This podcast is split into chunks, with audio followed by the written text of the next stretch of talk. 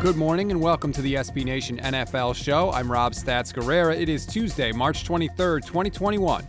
Let's kick off your day with the biggest stories in the NFL. We usually start the show with something positive, but unfortunately, there is only one place to begin today, and it is anything but that. As of this recording, 13 different lawsuits have been filed against Houston Texans quarterback Deshaun Watson, including one that alleges misconduct this month. Now, Watson has denied the allegations, and his attorney Rusty Hardin called them, quote, meritless, while saying further response would come this week. No criminal charges have been filed against Watson, but lawyer Tony Buzbee plans to send a package of information to the prosecutor for evaluation with a request that a grand jury be convened. A spokesman for the local prosecutor's office said, quote, it would be inappropriate for the district attorney's office to comment on a civil lawsuit, and we refrain from publicly discussing allegations in any matter until and if a criminal charge is filed. We do this out of fairness to all. The league has opened their own investigation into the allegations against Watson as well. Let's move now to some more big picture news that came out yesterday. The NFL announced their plans for this year's draft, and it will be a hybrid of what we're used to seeing and the socially distanced digital version we got last year.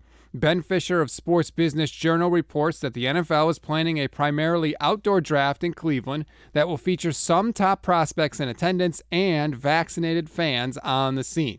Additional prospects will participate in draft festivities remotely from their homes around the country, and club personnel involved in the selection process will be permitted to gather in a draft room at a location of their choosing, whether that be at their facility or elsewhere, as long as they are following appropriate protocols.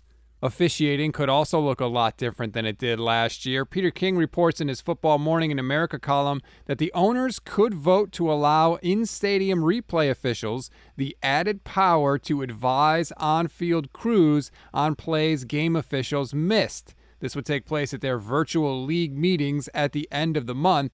King says the competition committee is in favor of it, and if it passes, we can expect help from upstairs on catch no catch calls, down by contact calls, and close sideline plays. And remember, these calls would be made in real time by the replay official. They wouldn't involve going under the hood and reviewing everything like a normal challenge. So the speed of this would be much improved, which is something a lot of people have had issues with over the years.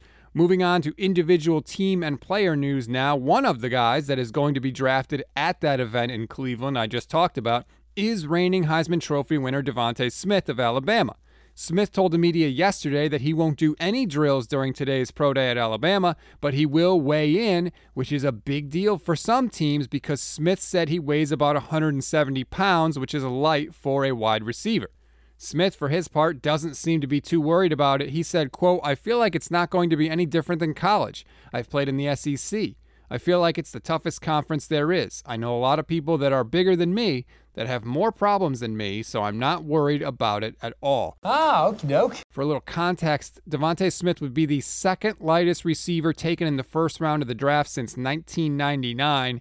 Who was the lightest, you ask? That would be Marquise Hollywood Brown, who weighed 166 pounds and was taken by the Baltimore Ravens with the 25th pick in the 2019 NFL Draft.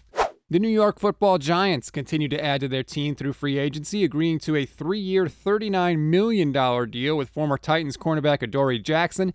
It is the second big signing in two days for Big Blue after reeling in wide receiver Kenny Golladay on Sunday, and they need it too as the Giants have only been to the playoffs once in the last decade.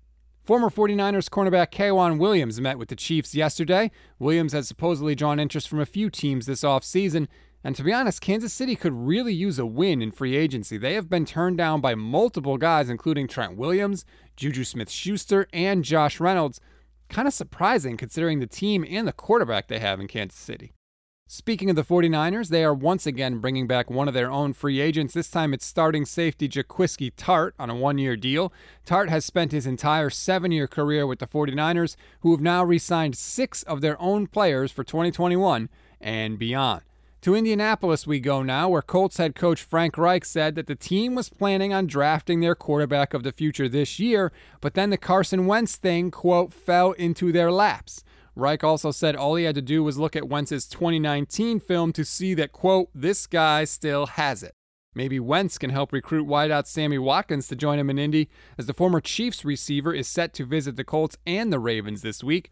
Watkins certainly has plenty of choices this offseason, as the Titans and the Texans are also both reportedly interested in his services. That is the latest news in the world of the NFL on Tuesday, March 23rd. Make sure you subscribe to the SB Nation NFL show. It is available for you on all major podcast platforms. Please leave a rating and a review for us too. And make sure you stay tuned later today for the off day debrief with myself and Brandon Lee Gowton from Bleeding Green Nation. I'm Rob Stats Guerrera. We'll talk tomorrow.